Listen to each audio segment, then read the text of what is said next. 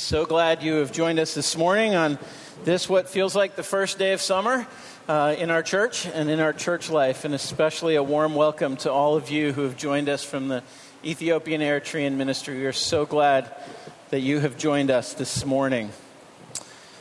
Uh, this past weekend, uh, a week ago now, I had the privilege of going to my 25th college reunion. Uh, which means 25 years ago I graduated, and uh, which now makes me feel very old.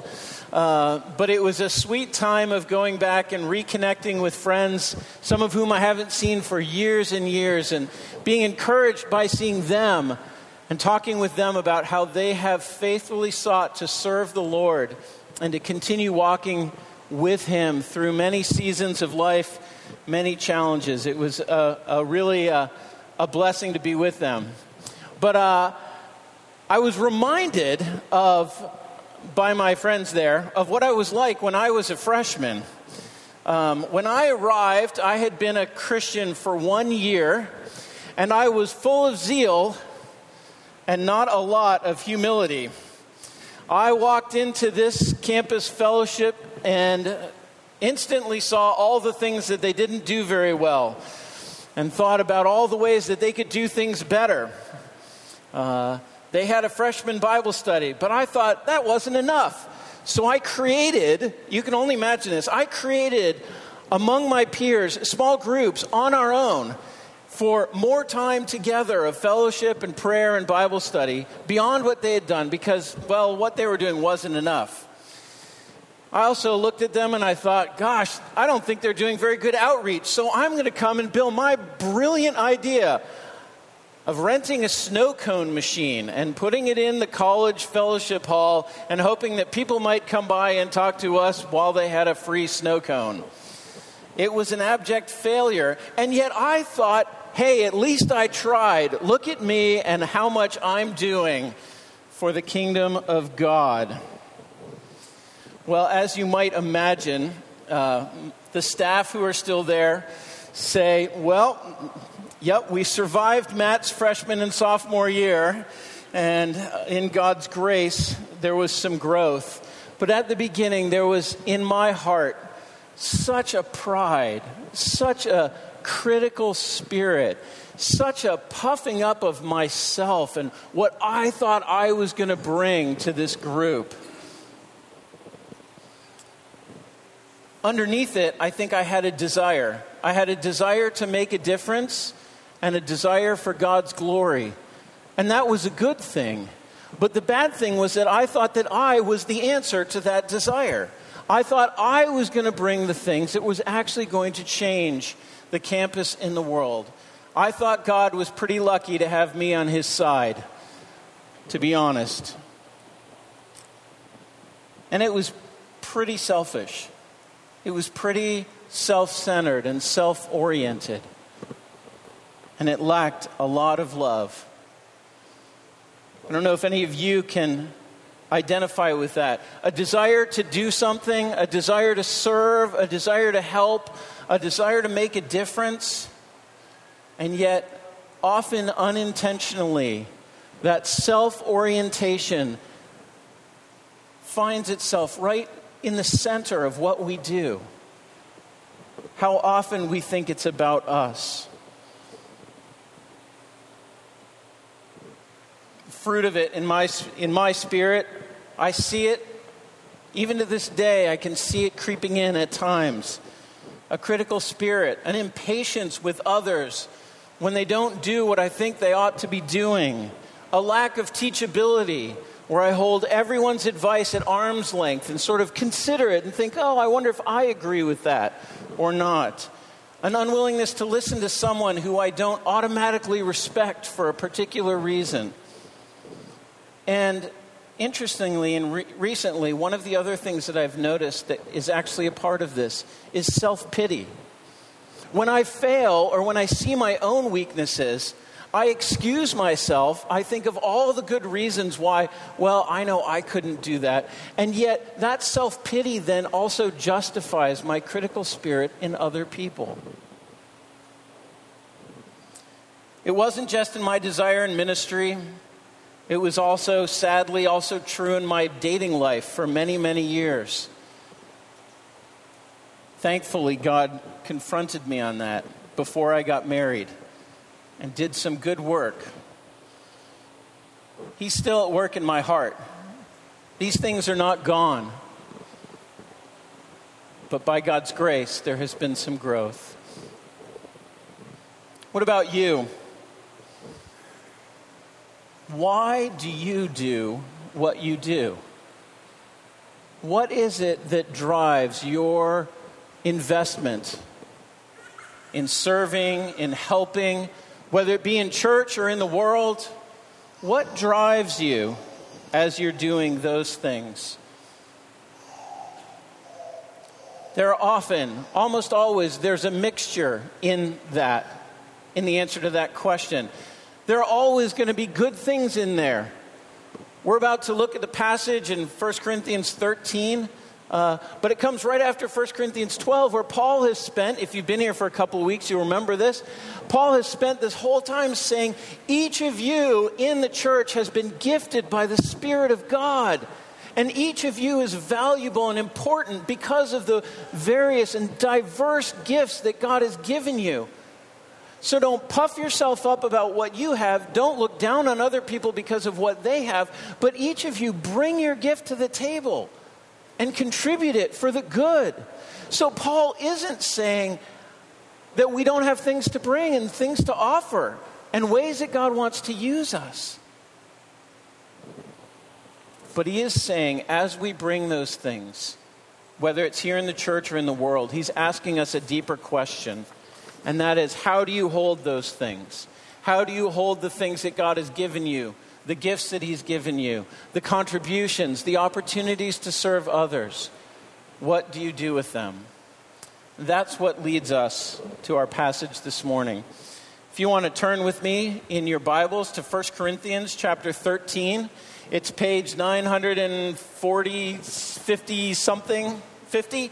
Uh, it's in the bulletin. Sorry, I forgot to look that up. Um, uh, 954. So for, for and 59. I'm getting hand signals. This is good. 59. Uh, for for those of you who can find it. Uh, we're going to um, be looking at just verses 1 through 3 this morning. So let me give you a chance to read it. Um, I'm actually going to begin with the last sentence of chapter 12 because I think it is a transitional statement for us.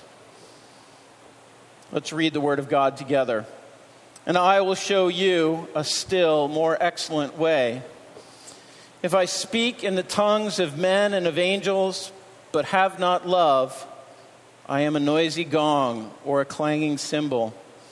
If I have prophetic powers and understand all mysteries and all knowledge, and if I have all faith so as to remove mountains, but have not love, I am nothing. If I give away all I have, and if I deliver up my body to be burned but have not love, I gain nothing. Please pray with me as we continue.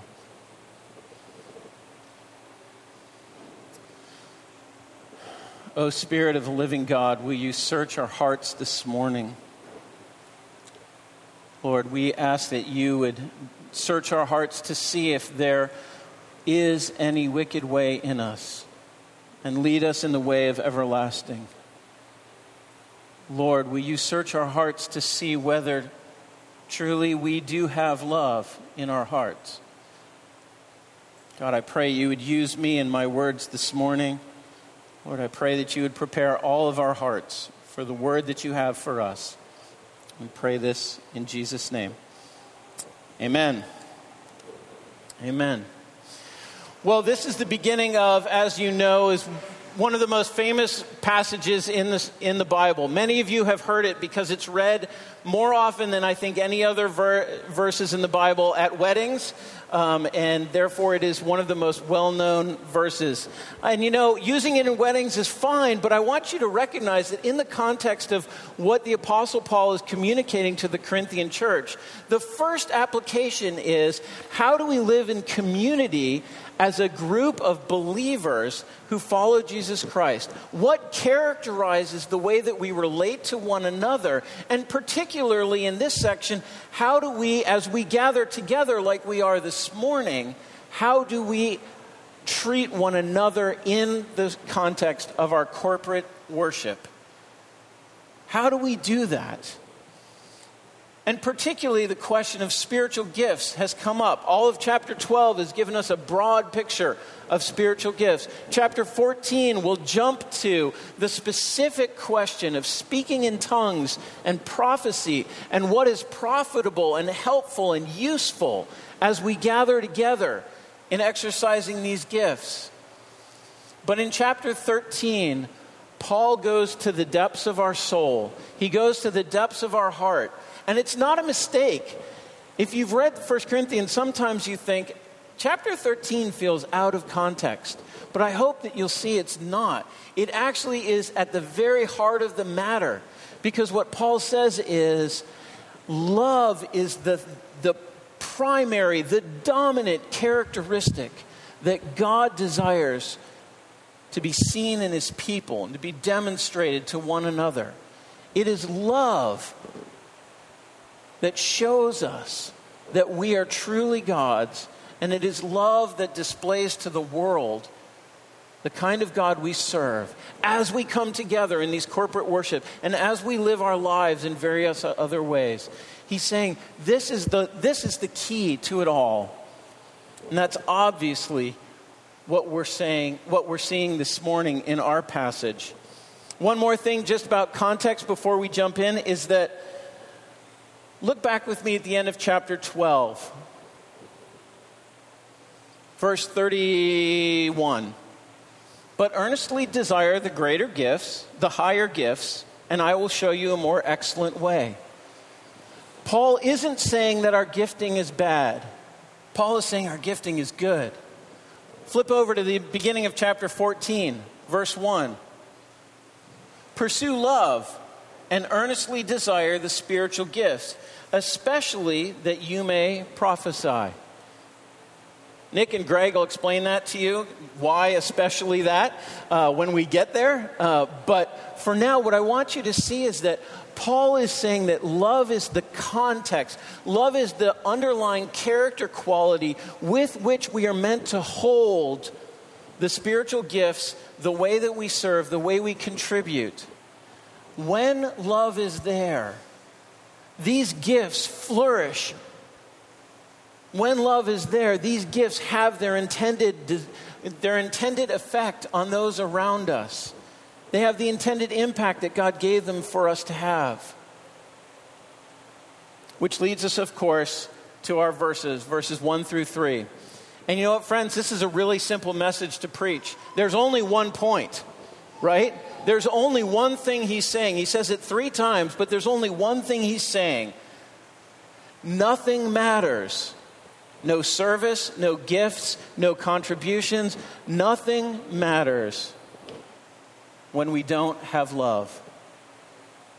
That's the simple message that I want to explore this morning. So, we're going to look at it. How does that message map onto what Paul is addressing in the Corinthian church. So, what happened, what it looked like back then. Then, we're going to look at how it might look today, this question of how these things play out. And then, we're going to look at how we respond to this challenging passage um, and I will say this Greg next week is going to preach on how to actually do it. What does it look like to actually love one another? So if you're expecting that sermon today, come back next week or pick it up on the website if you're just visiting. Uh, it will be there, uh, but we're not going to spend as much time about what love proactively, what, it, what the pattern is this week, because that's not what Paul is saying. Paul is asking us simply the question do you have it or not?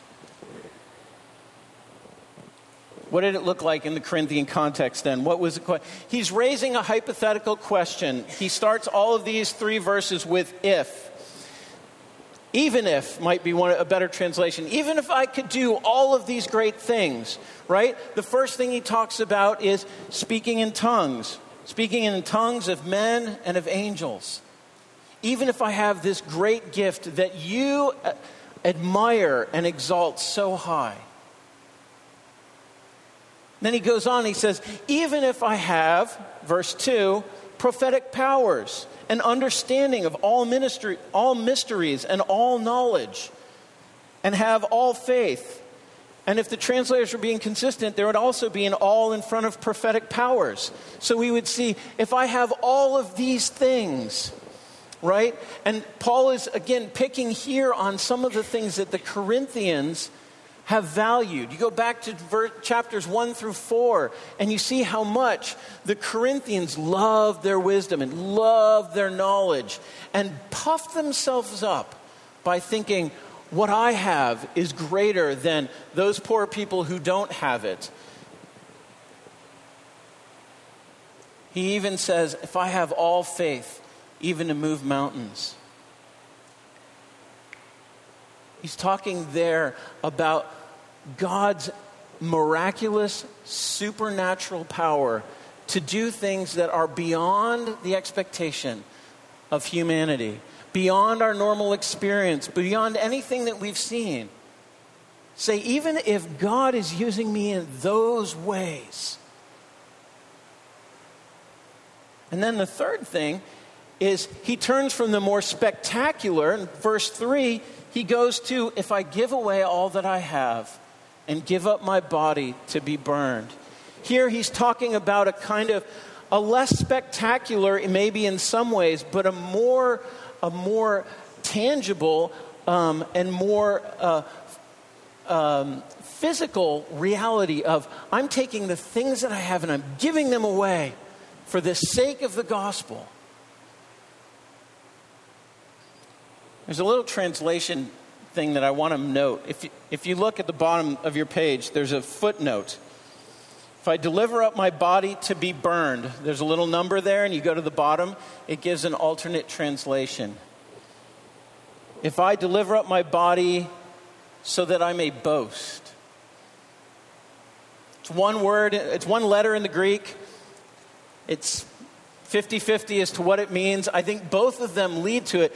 But the reason why I pointed it out is because if it really does mean, if he really intended to say, that I may boast, that's clearer, I think. That clarifies the intention that even if the other translation is better, that I give up my body to be burned, Paul isn't saying this is a commendable thing on its own, but that this seems to be something done for spectacular effect, so that people would look at me and think, what a great Christian I am that I would be so sacrificial.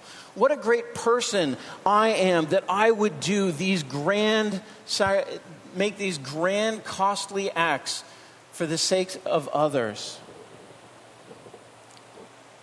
Paul says, these things may be true in you. God may be at work in you in these ways. But if I have not love, they are nothing. If there is no love accompanying, undergirding, shaping, and, and, and molding these actions, these gifts, these works, then there is no spiritual benefit. Now, that raises a question what does Paul mean, have not love? Does he mean have not warm feelings for my fellow people?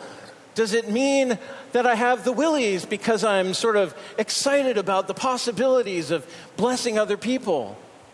No.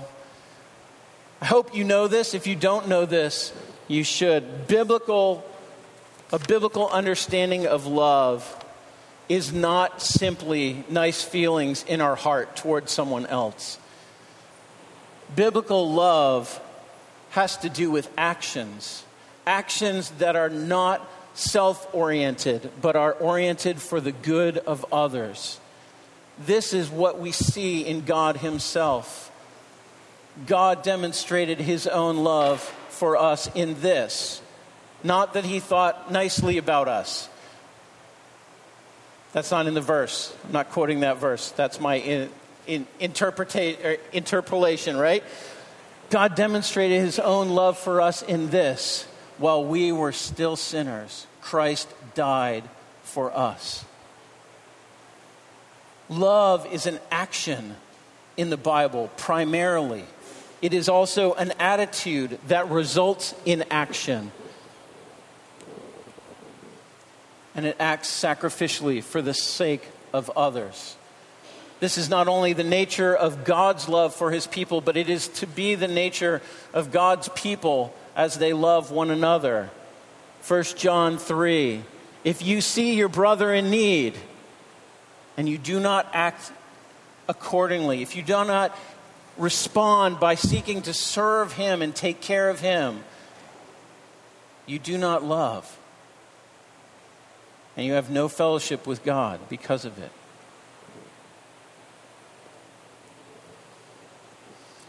Love is not simply caring more about others, it is also about a forgetting of self. This is the trickiest thing about love because it's not something that we can do. Because even acts of love can so easily be infiltrated with our selfishness, can't it? I love you because it makes our relationship more peaceable, more joyful, more happy, and then I get along with you, and that's nice. I love you because people look at me and think, he's a pretty good husband, he's a pretty good friend.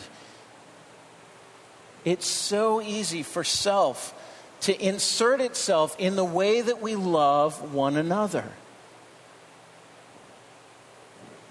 And Paul says, if we have not love, there is nothing of value that comes of it.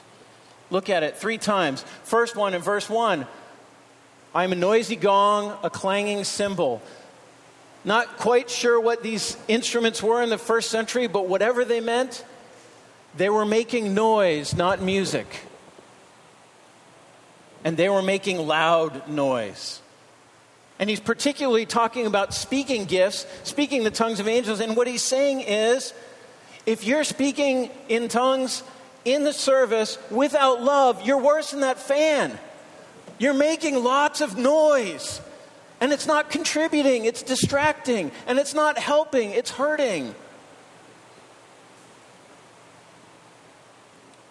But notice that the, the, the, the real fault is not just that the gifts are ineffective. Verse 2, he doesn't say, if I have all these gifts of prophecy and knowledge and wisdom, and, and if I have this faith, but I don't have love, well, they don't amount to anything. What does it say? Look with me again. It says, I am nothing. In verse 3, he says, I gain nothing. You see, in the very core of this, Paul isn't attacking the gifts. Because you know what the weird thing is? God uses people even when they're not acting in love. God, in His gracious, can use someone who has spiritual gifts. But what he is condemning here is he is saying, You are nothing. You, the thing that you most long for in your boastful pride, in your puffing yourself up in the exercise of it, God looks at you and he says, No, you are not great. You are nothing.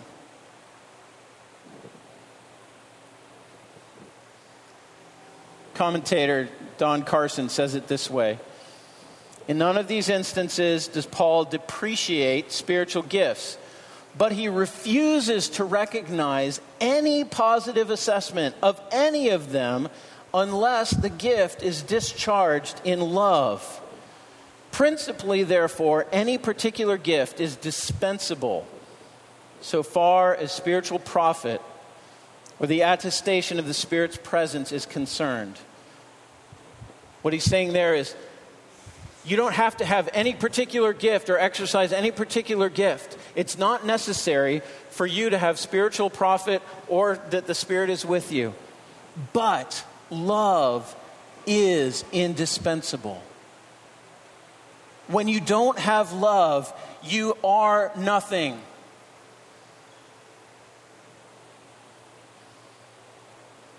that's a sobering word for us, isn't it? Now, maybe you're sitting there and you're thinking, yeah, but the Corinthian church was kind of crazy. We've been looking at 12 chapters of their craziness. And, uh, you know, does this really happen today? Well, clearly I think it does. Partly because God's word will speak to us today, but also because I've experienced some of these things. I don't know if you've ever had this experience. Uh, when I worked in campus ministry, uh, there are a couple years when I worked at Cornell University. And during that time, I don't know how else to explain it, but God was at work in a special way. And it was a really, really sweet thing to behold. It was exciting. It was exhilarating. It was challenging. It was stretching. It was growing. Just like in Corinth, it seemed God was doing great things in some ways among this congregation. And yet, the danger is that in the midst of all those great things, they could be warped and twisted and actually not end up having the kingdom and the gospel shape that God intended them to have. And they did not produce the profit, the spiritual profit that they were meant to have because of this. I saw this among our students. A certain faction of them got very caught up in the immediate work of God in their lives, in the way that God was speaking and giving them impressions about what they ought to do and not do. They talked about praying all night and worshiping all day. And there's something in that that was really sweet. But as it went on, the dark side of what we see in Corinth, but have not love, was also evident. Students started coming to me and saying, What's wrong with me? Am I just a spiritual dud? Because I'm not like feeling it. And then later on, students came to me and said, I don't want to be a part of this anymore. All I feel is pressure to go do these things or to, to be this kind of excited or to be, uh, to, you know, give up my studies for the week so that I can pray all day and all night. I said, I don't want to be a part of this ministry anymore. Some of them said, I'm not sure I want to be a part of this faith anymore. Other students came and said, Should I be trying to do that? Is that what it really looks like? Do I have to have these spectacular experiences with God? And so you see the fruit of it. There was division, there was spiritual destruction in people's lives, there was pride rampant in certain circles a certainty that God must be speaking through individual people, and how necessary it was for everyone else to get in line or not.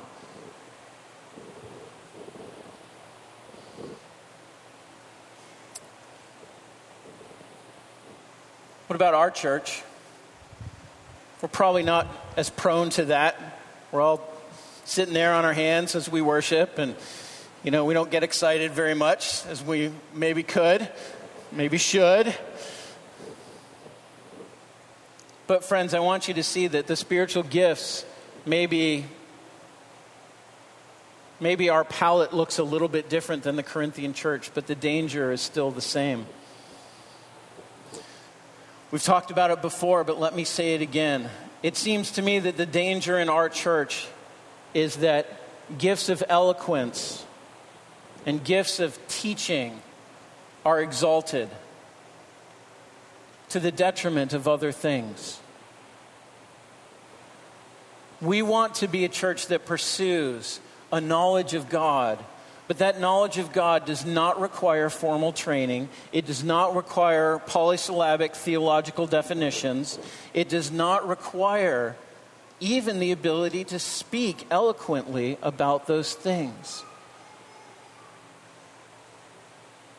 Hopefully, you have known some. I have known some saints with very little education and yet who know the Lord, partly because they know His Word so well. And it, is, it has been ingested and digested, and it now shapes their thinking and their lives.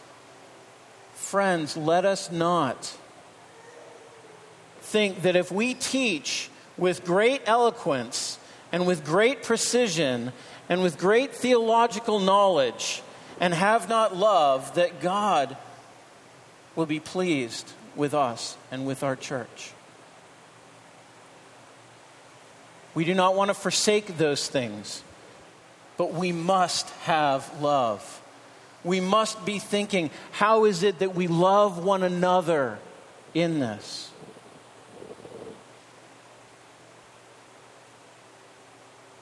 Friends, some of you have serving gifts, and maybe you feel unappreciated. Maybe you feel like you're the second class citizens, maybe like you're over at that large institution over there where the professors get all the perks and the janitors clean up all the dirty work. And you wonder, where's my honor? Why doesn't anyone pay attention to me? Am I not serving as well? Friends, God calls you to the same thing. Will you do it in love? Not because you are honored or respected, but because to love is to serve others with or without recognition. And may we, as Nick preached on last week, recognize that not only do we need one another, but we are called to honor one another. And the diversity of our gifts and the diversity of our things.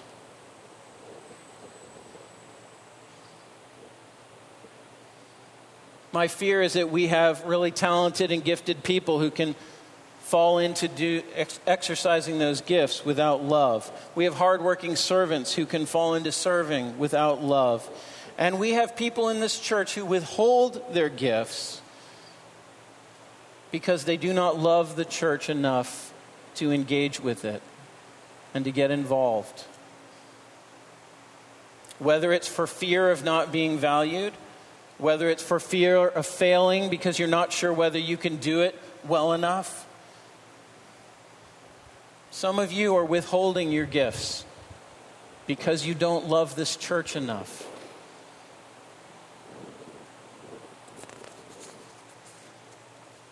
How do we respond to this? What is it that God calls us to in this?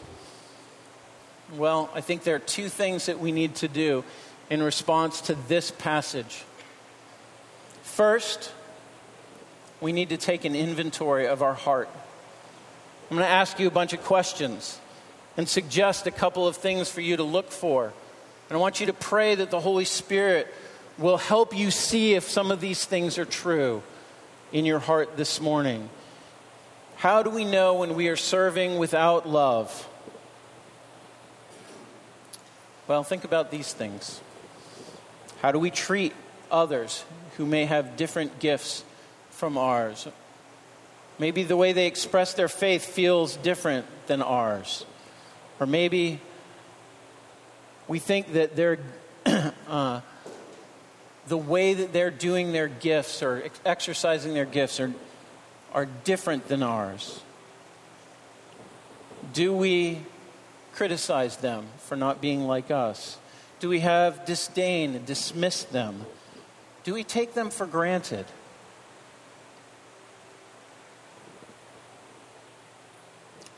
How about this? How do you respond when a particular role of service or of leadership has been denied to you? Or when you've been replaced, when someone is coming alongside or coming up after you, and you suddenly feel less valued than you did once? Do you respond in jealousy or anger? Do you want to just take your ball and go home? Say, to heck with this. I'm not going to stay around here. How do you respond when recognition you've been serving faithfully for a while and then you stop and you think, oh, surely someone will recognize me and praise me for it. And when you don't, how do you respond? Bitterness? Resentment? Do you seek to get back in the game and promote yourself so that someone will finally see you? How do you respond when you see others praised and exalted? Do you stew thinking that should be me? Why don't I get that? How about this? How do you respond when you fail? When something you thought you did well is then critiqued, shown to be in need of improvements? do you give up, withdraw, stop trying? Do you defend yourself or excuse yourself? Friends, these questions, these heart probing questions, are things that we ought to ask ourselves. More particular ways for us to see whether or not our service is characterized by love, our contribution is characterized by true love for others. Paul says there is a more excellent way, a more excellent way of living in love Greg's going to give us the details of what that looks like next week, right? But, friends, if we see these things, may we repent of them. And may we ask God to work in our hearts. Because, you know, when we actually do get to serve others in love, it's, it's amazingly joyful. It's really freeing. You stop thinking about yourself. You have so much more energy and so much more time to actually think about others. And you find great joy in seeing them succeed and in seeing good things happen, regardless of whether anyone recognizes your service or not, whether anyone recognizes your contribution or not. And it's so wonderful to be able to love like that. And I pray that you will seek that and long for it. And my guess is if you're like me, you will try to do that and you will fail because we all have this in our hearts this boastful pride lurking there somewhere. It may be more or less controlling in our lives, but it is there. Let us seek to know it so that we can repent of it. But secondly, and most importantly, let us look to the one who can actually help us in that moment. For friends, this, this passage is a call to serve with love. And where else do we go to find help to do that than our loving Savior? He who had all the gifts and all power of divinity. He who deserved all glory and honor and recognition. He who needed no justification for his life because he was perfect in every way. He who lived to do the Father's will in perfect in perfection. This Jesus Christ showed us the way of love by humbling himself, by becoming obedient to God, by taking on the form of humanity itself. And not only stepping into the humanity, but stepping into its sufferings. And ultimately taking upon himself the sin of this rebellious humanity that he entered into to identify with. This Jesus came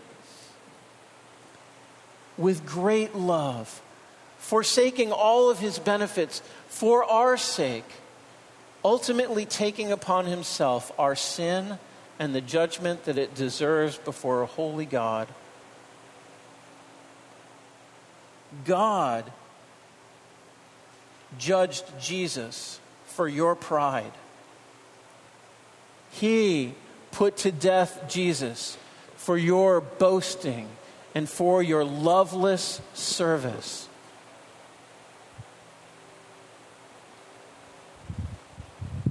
Friends, what a Savior we have. Because He did this for us so that we might be set free.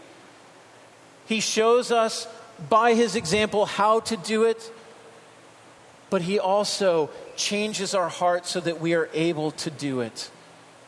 Because when we know that all of the gifts that we have come from Him, that He has given us life and freedom from having to justify ourselves and our lives by what we do, trying to make God as well as everyone else accept us and think well of us because of our performance, because of our actions, because of the things we do, because of our small groups and snow cone machines. He set, to, set us free from thinking that any of those things are needed for God to accept us by purchasing our salvation at the cross. And in doing so, He sets our hearts free. And so when we go to Him and look to Him and meditate on His work on the cross for us, friends, this is the way to walk in the more excellent way of love. Let's pray.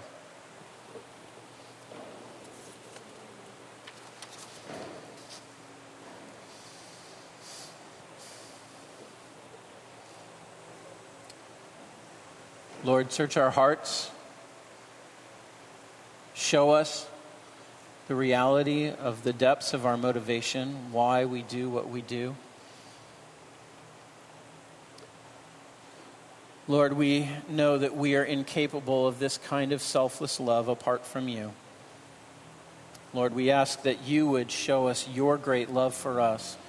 Help us to understand it. Lord, to take it in, to believe it, to trust in it, to glory in it, and to revel in it. Lord, because it is you who first loved us. And by a knowledge of your love, then, we are able to know the way of love and to love one another for your sake. Help us, Lord, we pray. In Jesus' name, amen.